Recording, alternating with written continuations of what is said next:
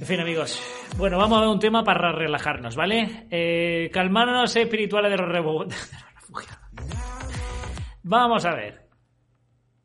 How do we know that Jehovah really ¿Cómo sabemos que Jehová sí se fija en cada uno de nosotros sin importar dónde nos encontremos? Pensemos en esto. Miles de personas que sufrieron penalidades en sus países de origen han buscado refugio en Europa. Veamos cómo Jehová los ha hecho sentir amados, no desamparados, y ha calmado su sed espiritual. Pero bueno, no quiero que me ayude. Antes, ¿cómo ayudaba Jehová a la gente? Antes la, ayu- la ayudaba o, la bendecía con descendencia, con riquezas, con posesiones materiales, con mujeres, con, en fin, con ganado, con, cosas físicas y, eh, que, vamos, que sacian eh, cualquier tipo de necesidad humana, en plan económica, eh, sexual y demás. Ahora Dios te bendice espiritualmente, la- eh, te, te calma la sed espiritualmente. Vamos a ver cómo.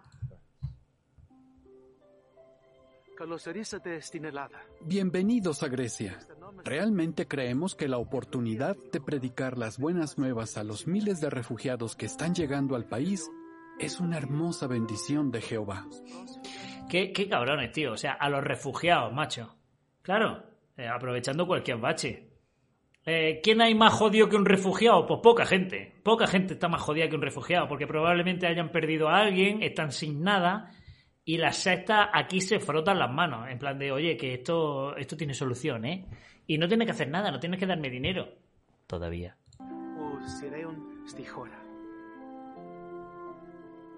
Los hermanos nos informaron inmediatamente sobre la situación, así que les pedimos a los ancianos que centraran los esfuerzos en predicar en los puertos, particularmente en la isla de Quíos.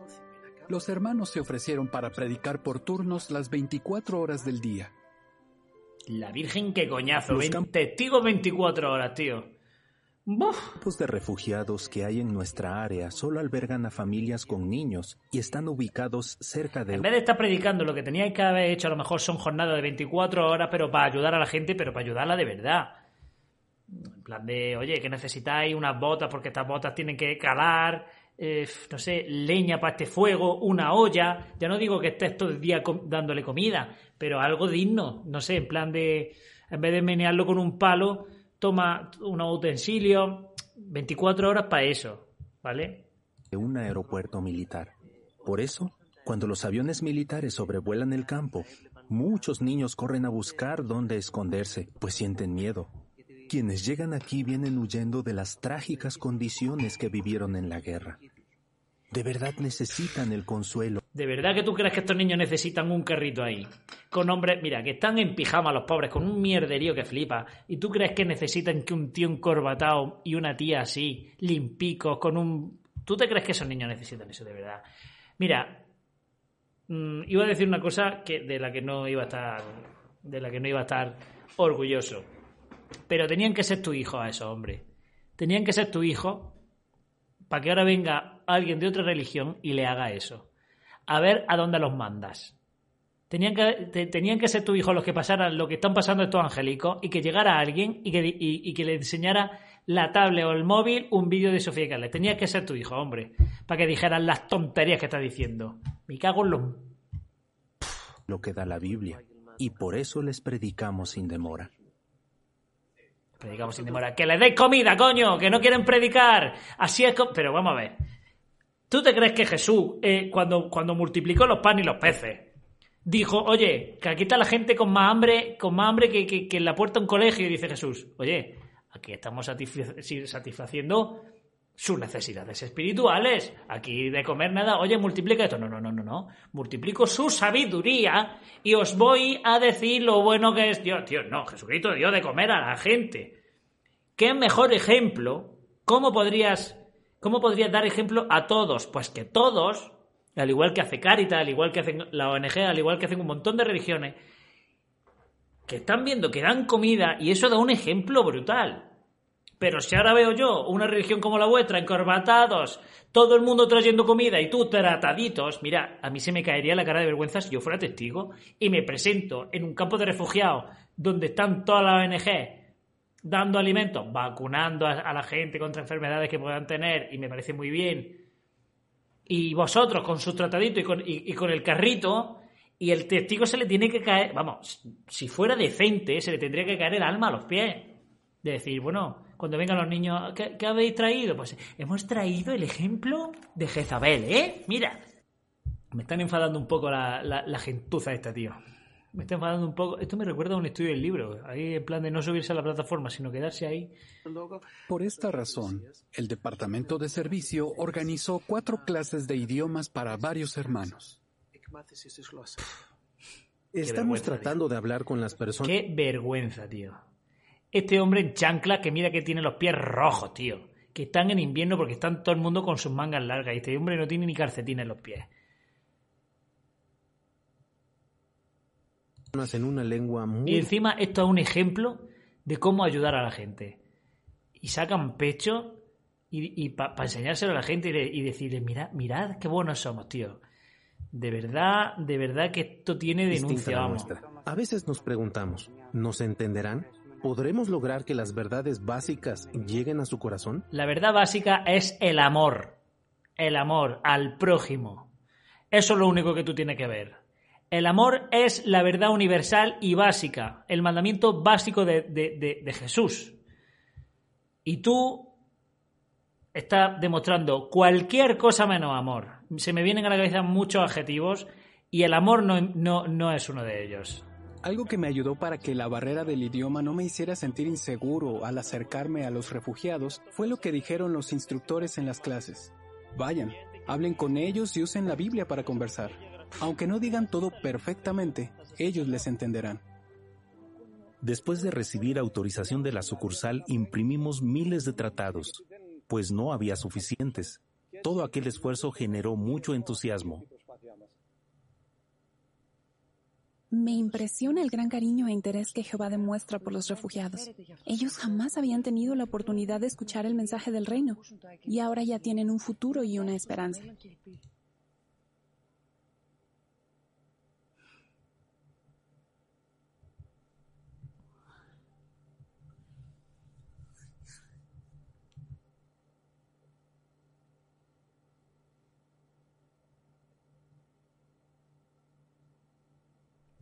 Vamos a ponerlo otra vez. Me sorprende cómo Jehová le, le preocupan los refugiados, acaba de decir. Me impresiona el gran cariño e interés que Jehová demuestra por los refugiados. Ellos Jehová se interesa por los refugiados porque tú le estás, le estás llevando un tratado de una, de una secta que encubre pedófilos. Perfecto. Jehová ha, tardado un poco, están huyendo de una guerra, probablemente hayan perdido familiares, eh, a lo mejor están algunos lisiados incluso, mal de salud, no tienen nada, eh, eh, nada, nada es nada, tienen la ropa que tienen puesta y ya está. Y tú dices que te sorprende lo que se preocupe a Jehová por los refugiados porque nunca habían tenido la oportunidad de escuchar a un testigo de Jehová.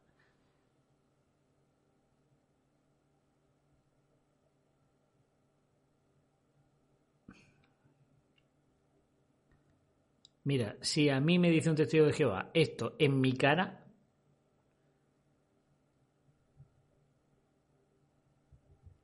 mm, se la lío. O sea, se la lío, le, le- digo de todo menos bonica. Si esta tía, a mí, en vez de hacer una entrevistita con este fondo bien encuadrado, verde y demás, me lo dice en un bar o me lo dice predicándome que, que Dios se interesa por los refugiados porque tú le has predicado, mira, me duele hasta la barriga. jamás habían tenido la oportunidad de escuchar el mensaje del reino y ahora ya tienen un futuro y una esperanza. Ahora tienen un futuro y una esperanza. La madre que os parió a todos. Se emocionaron cuando les dijimos que teníamos un video en su idioma, el cual hablaba Se emocionaron porque tenían un vídeo en su idioma. Ellos probablemente nunca hayan escuchado su propio idioma antes. Y entonces al decirle nosotros que teníamos un vídeo en su idioma se emocionaron. A lo mejor estaban... De verdad, vaya vídeo. sobre la Biblia. Les explicamos que los problemas, las desgracias y la terrible guerra que habían sufrido no son un castigo de Dios, sino el resultado de la influencia que Satanás ejerce sobre este mundo. Eso respondió muchas de sus preguntas. Sí. Sí. ¿Qué puedo comer hoy? Esto es resultado de Satanás. Está respondiendo a tu pregunta. De verdad. Qué gentuza, macho. Falta la mitad del vídeo y yo estoy... a- a- a- vamos. Hablé con una refugiada joven y cuando volví dos días después, dijo algo que me conmovió. Ahora sé por qué tenemos que pasar por todo esto. Es muy difícil, pero ya entendí que Dios no tiene la culpa. En otra ocasión, Gardinia, otra refugiada, dijo, Desde que hablé con ustedes tengo un propósito en la vida, una razón para seguir. Mira, soy, Antes, soy venenoso, soy gentuza y teníais que estar ilegalizados en cualquier sitio, macho. Soy unos estafadores, soy unos... unos... Mala gente, tío, mala gente. Que un refugiado que te diga a ti, ahora entiendo por qué tengo que pasar por todo esto, pero bueno, de verdad... mm,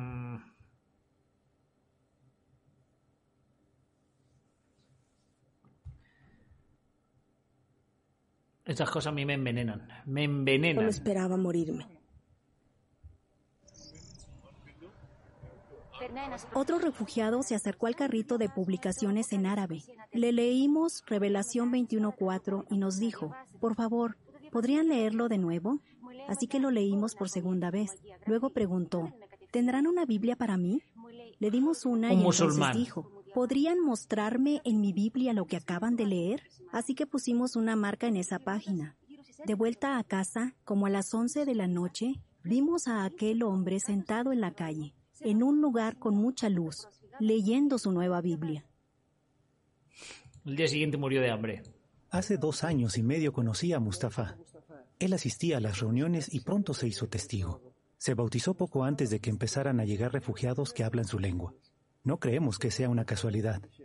Él solía decir, quiero hablar de Jehová, pero yo no hablo bien el griego. Como yo mismo soy refugiado, hablar con ellos en mi propio idioma es algo que valoro mucho.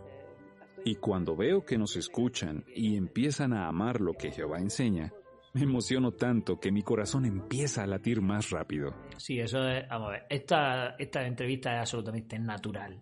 Es la expresión que todo el mundo utilizaría. Estoy tan emocionado que mi corazón empieza a latir más rápido. ¿Quién no ha dicho eso hoy tres veces o cuatro? Es como decir qué hora es. Ahora que he ampliado mi ministerio, siento que predico de una manera que podría compararse con la obra misional. Tú Pues eres un hablo con personas que escuchan de Jehová por primera vez. Estoy viviendo algo que solo había leído en nuestras publicaciones. Muchos se están dando cuenta, como nunca antes, de que tienen habilidades que no conocían. Eso demuestra Sí, como la de que no te importe la vida de los demás, que tengas cero empatía, eso yo no lo conocía. Que me diera igual, que me pidan comida y que yo no. Sí, lo que es eh, pasar de la gente, yo no sabía que tenía que era tan hábil. que con su espíritu Jehová puede ayudarnos a desarrollar cualidades como ni siquiera lo hubiéramos imaginado. Nos sentimos muy felices de que Jehová nos diera Ahí con el bidón de gasolina, madre mía. la oportunidad de calmar la sed espiritual de los refugiados. Es algo que nos llena de alegría y que le agradecemos todos los días.